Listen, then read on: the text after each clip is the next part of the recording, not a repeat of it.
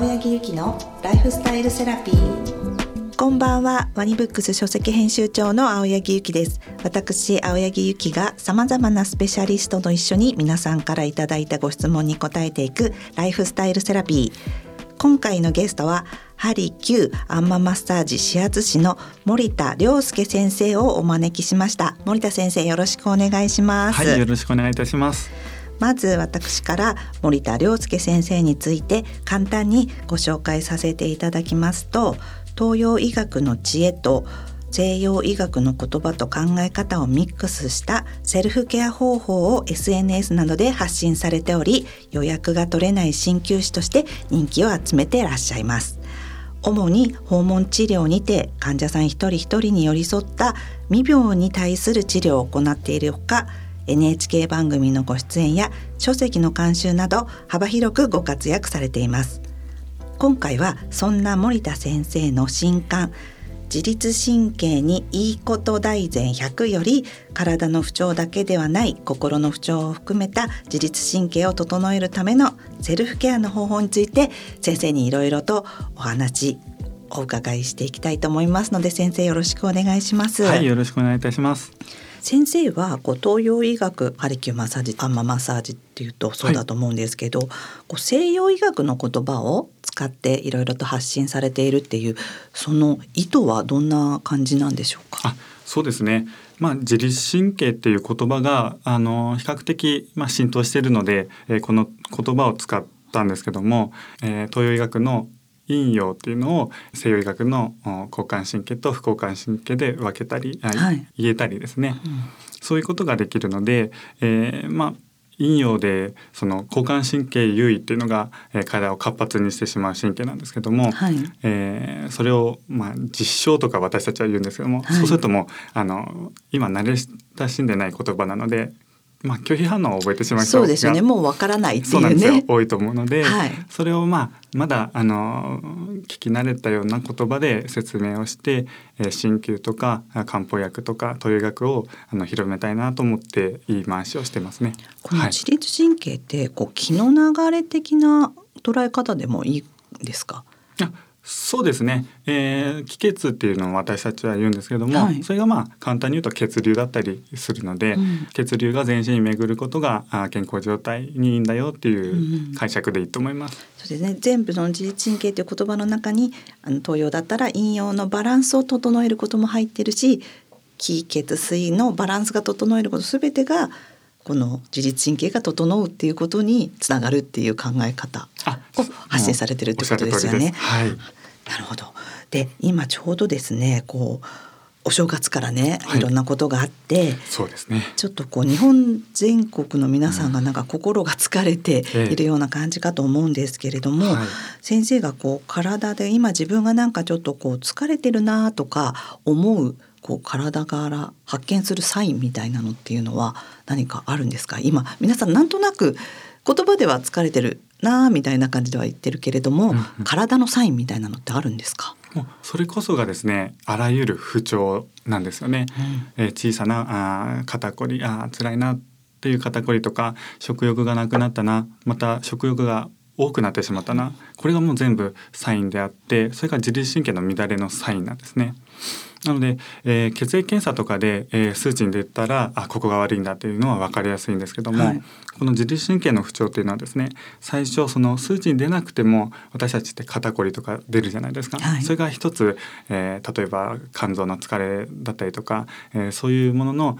最初の初期の、うん、サインだったりするので。そこがですね結局もう体の疲れと心の疲れというのは、えー、相反するので一緒なので、えー、そういうところからですねあ体整えようという意識を持っていただけると。じゃあもうちょっとした肩こりとか頭痛とか、はい、腰痛とか、まあ冷えとかよくあるなんか見逃してしまいそうなことが実はもう本当に心にもつながっていて疲れてるサインとしてこう捉えるっていう感じでしょうか？はい、おっしゃる通りですね。なのでストレスがたまると無意識にあの食いしばりが発生してしまったりとか、精神と体のその反応というのはやっぱり密接に関係があるので、そこからあのまあ比較的気づきやすいかなというところでもありますし、結構書籍に、えー、細かいところストレスサインとか書かせていただいたので、うん、そちらもなんか見ていただければなと思いますね。はい。はい、先生もこう未病っていうね考え方をとても発信されていて、はい、その未病って、ね、未来の未に病と書いて未病。と未病の考え方っていうのは先生はどんなふうに思ってらっしゃるんですか？そうですね。今の話につながるんですけども、はい、血液検査とかの数値に出てしまったら大きな病気に発展しやすいも直前ですけども、はい、そこから急ぐっていうのはちょっと遅いじゃないですか。うん、もうね、出てしまってある程度悪い数値になってしまうので、はい、なので、えー、そうならないようにこれからはあの時代的にもしていくべきなんですけども、うん、あの数値に出ない間でさっき言った、えー、肩こりとかっていうサインをですね早めに、えー、抑えておく解消しておくっていうことが大きな病気になる予防になるので、うん、未病というのはもう予防の観点だと思って考えだと思ってですね、うん、えー、これからもう本当に世の中いろんなことが目まぐるしく動いていく。そうですね、はい、でまあいろんなニュースとかもあったりとか、まあ、その自分たちもですね昔は動画って1時間とかあ見るような癖があったとは思うんですけどもそれがまあ皆様忙しかったりして15分、うん、7分とかどんどんどんどん短い需要が大きくなってるのはどんどんどんどん私たちの体を興奮するような緊張させるようなその交感神経という方をですね働かせてしまって不調が出やすくなってるので今までもですよりですねよりあの予防の意識を持って未病の意識を持ってあの、まあ、一つ二つでもいいのでセルフケアをしていただけると、えー、いいのかなと思っておりますね。やっぱり時代的にはその今先生最初にバランスが大事とおっしゃっていて、はい、やっぱりあの陽の部分交感神経が高いくなりがちなもう時代っていうことですよね。社会になっていると思います。それ交感神経があまりに高いとどういった不具合とか不調が出やすいですか、はい、そうですね簡単に言うと緊張作用はい、えー、というのが強くなるので、えー、緊張作用が強くなるというのは血管が細くなるんですね。はい、細くなっちゃうんですね。はい、はい、先ほど簡単に血流が巡りがいい状態が理想的ですねってお伝えしたんですけども、その血管がですね細くなってしまうので、そこからあの冷えとかあそういうところが発生するメカニズムになってしまいますね。そうですね。常に興奮している状況、はい、他に何かありますか？交感神経が高すぎると。あそうですね。あの肩こりとか。はい、肩こりもやっぱそうですよね。あの血流が悪くなるから。はいそうなんですよ、はい、それで、えー、首肩こりが発生すると余計にまた交感神経を上げてしまうというそのスパイラルに入ってしまうのでなるべくよくあの早めに改善しておくっていうのが大事になるんですけども他にはまあ食欲が上がってしまって胃酸が出やすくなってしまったりとかえー、そういうところがああったりしますね。食欲が出やすくなるのは交感神経が高くなる。じゃあ食欲がなくなるのは逆に副交感神経が高すぎるってことにもなるってことですか？反対を言うと。そうですね。簡単に言うとですね。うんうん、でそれ以外に、えー、不調っていうのが織り織り交ざっていると逆転してしまったりもするんですけども、簡単に言うとそういう反応が出てきますね。大体反対ですもんね。はい、副交感リラックスとこうこうでもまたリラックスすぎる副交感神経が高すぎてもまたあそうです不調が起こるんですよね。はい、おっしゃる通りですね。例えばどんな感じですか？副交感神経が高くすぎると。はい、副交感神経っていうのはあのリラックスした、えー、作用なんですけども、あの寝てる時とか休憩してる時とか、あそういう時にですね、血管が広がって、うん、で、はい、リラックスするような状態になるんですけども、それがですね、あのずっと続くとだるさとか。えー、関節痛とか片頭痛とか。片頭痛っていうのは、まあ、いろんなあ原因があのやれてますけども一つに血管が広がりすぎて周りの神経とかが少し圧迫されて痛みが生じるっていうところなので、はい、ずっと広がってるのも良くないんですね。なのではい、先生にそうだお聞きしたかったのは、はい、なんかこうよくマッサージとかした後に、逆に頭痛になる方がいらっしゃるっていうふうに聞いて、これってやっぱり血管が広がってむしろちょっとこう副交感神経が優位になりすぎてなるみたいな感じの症状ってことですか？そうですね。おっしゃる通りですね、うんうん、なので昼寝をしすぎると片頭痛になる方って結構多いと思うんですけども、はい、それはあの昼寝っていうのはすごく体にいいんですけどもちょっと長時間しすぎたよっていう体からのサインですね。はい体ってちゃんとサインを送ってくれる本当優秀ですよね。そうなんですよね。で、そういう小さなサインをあの自律神経が長期的に乱れてると自覚に出なくなってしまうので、それは怖いことなんですけども、慣れちゃうってことですか？はい、それをやっぱりあの防ぐためにも普段からセルフケアをして体をちゃんとしたセンサーを働かせるような状態にしておくことが大事になるんですね。やっぱりそうするとこう自分自身のそのまあ、忙しいからってちょっとしたサインをまあいいやって逃したり、まあ、すぐ薬に頼って抑えてしまったりってことではなく、うんはい、気づいてそこでセルフケアをしていこうっていうことですよね、ね、未病に対する先生のお考えっていうのは。そうですね。でその本当に忙しい方っていうのが多いと思うので、それをどうしても後回しにしてしまう人が多いんですけども、まあ、そういう時は治療をたまにしていただいてあのストレスをですね解消しておくということが大事だと思います。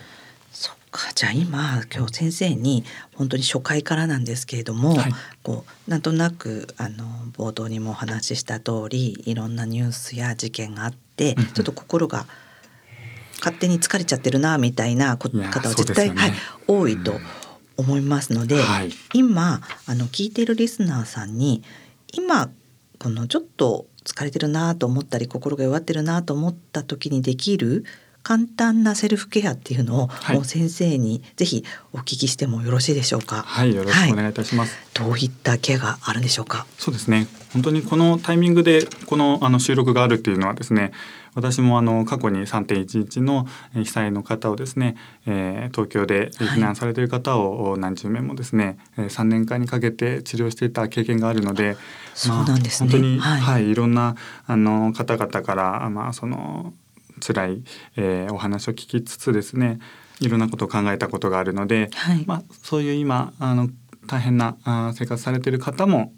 道具なしにできるようなセルフケアを今2つ提案させていただこうかなと、はい、はい、ありがとうございます。はい、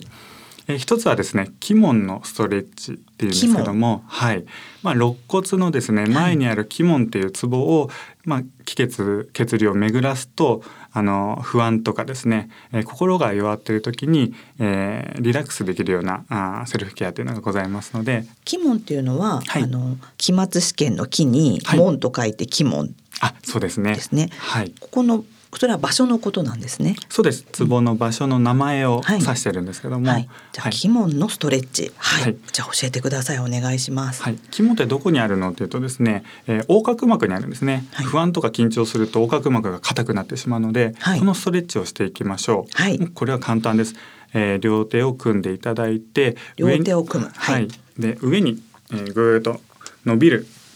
はい状態ですね。手のひらをその時は裏返しにした方がいいんですね。そうですね。はい。本当にあの朝とかぐーっと伸びるような姿勢です。はい、はい、ここからですねまず上で、えー、5秒ほど伸びていただいて、えー、ポイントは深呼吸をしつつとか呼吸を止めないこと。はい、はい、呼吸止めてしまうとまた交感神経上がってしまいますので、えー、呼吸をしながらですね5秒間キープしていただいて、はい、そこからですね、えー、右か左か倒していきます。でここでもですね、えー、呼吸を止めずに5秒間キープしていただいて5秒したら反対側ですね。はい、これだけであの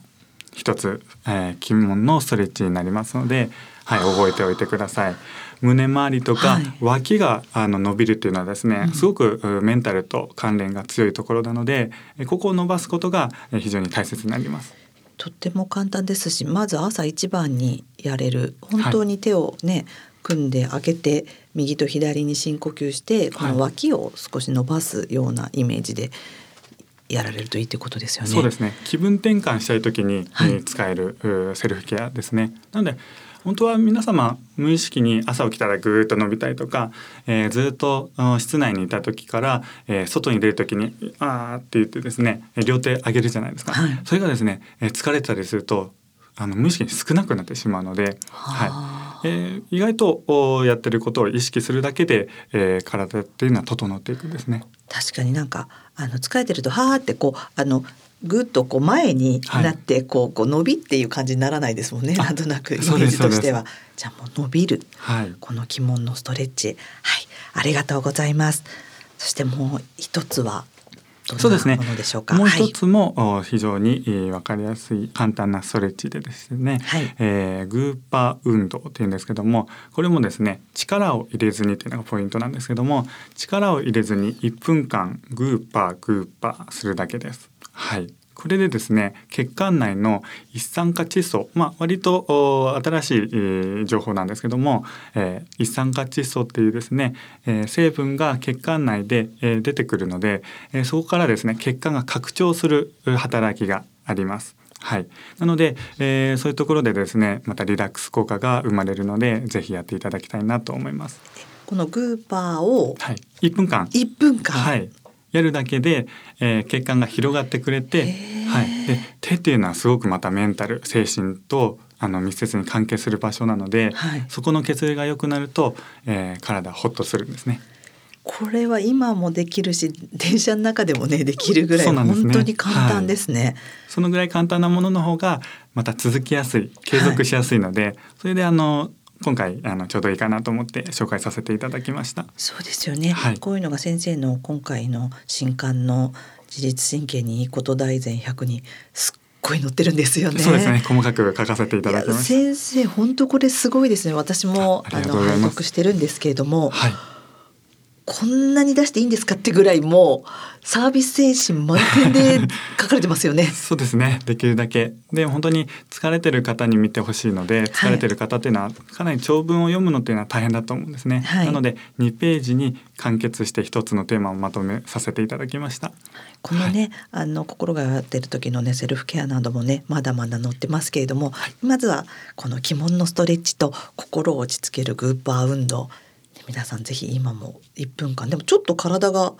ちょっとほわっとこの暖かくなりますね。このそうなんですよ。はい。血流が巡って気血が巡ってるサインですね。はい。今聞きながらでもやれると思いますので、はい。ぜひやってみてください。先生ありがとうございました。はい。こちらこそありがとうございました。次回も引き続き心が弱っている時に簡単にできるセルフケアについてもっといろいろと先生に教えていただこうと思っております。ここまでのお相手は青柳ゆきと森田亮介でした。森田先生ありがとうございました。はいありがとうございました。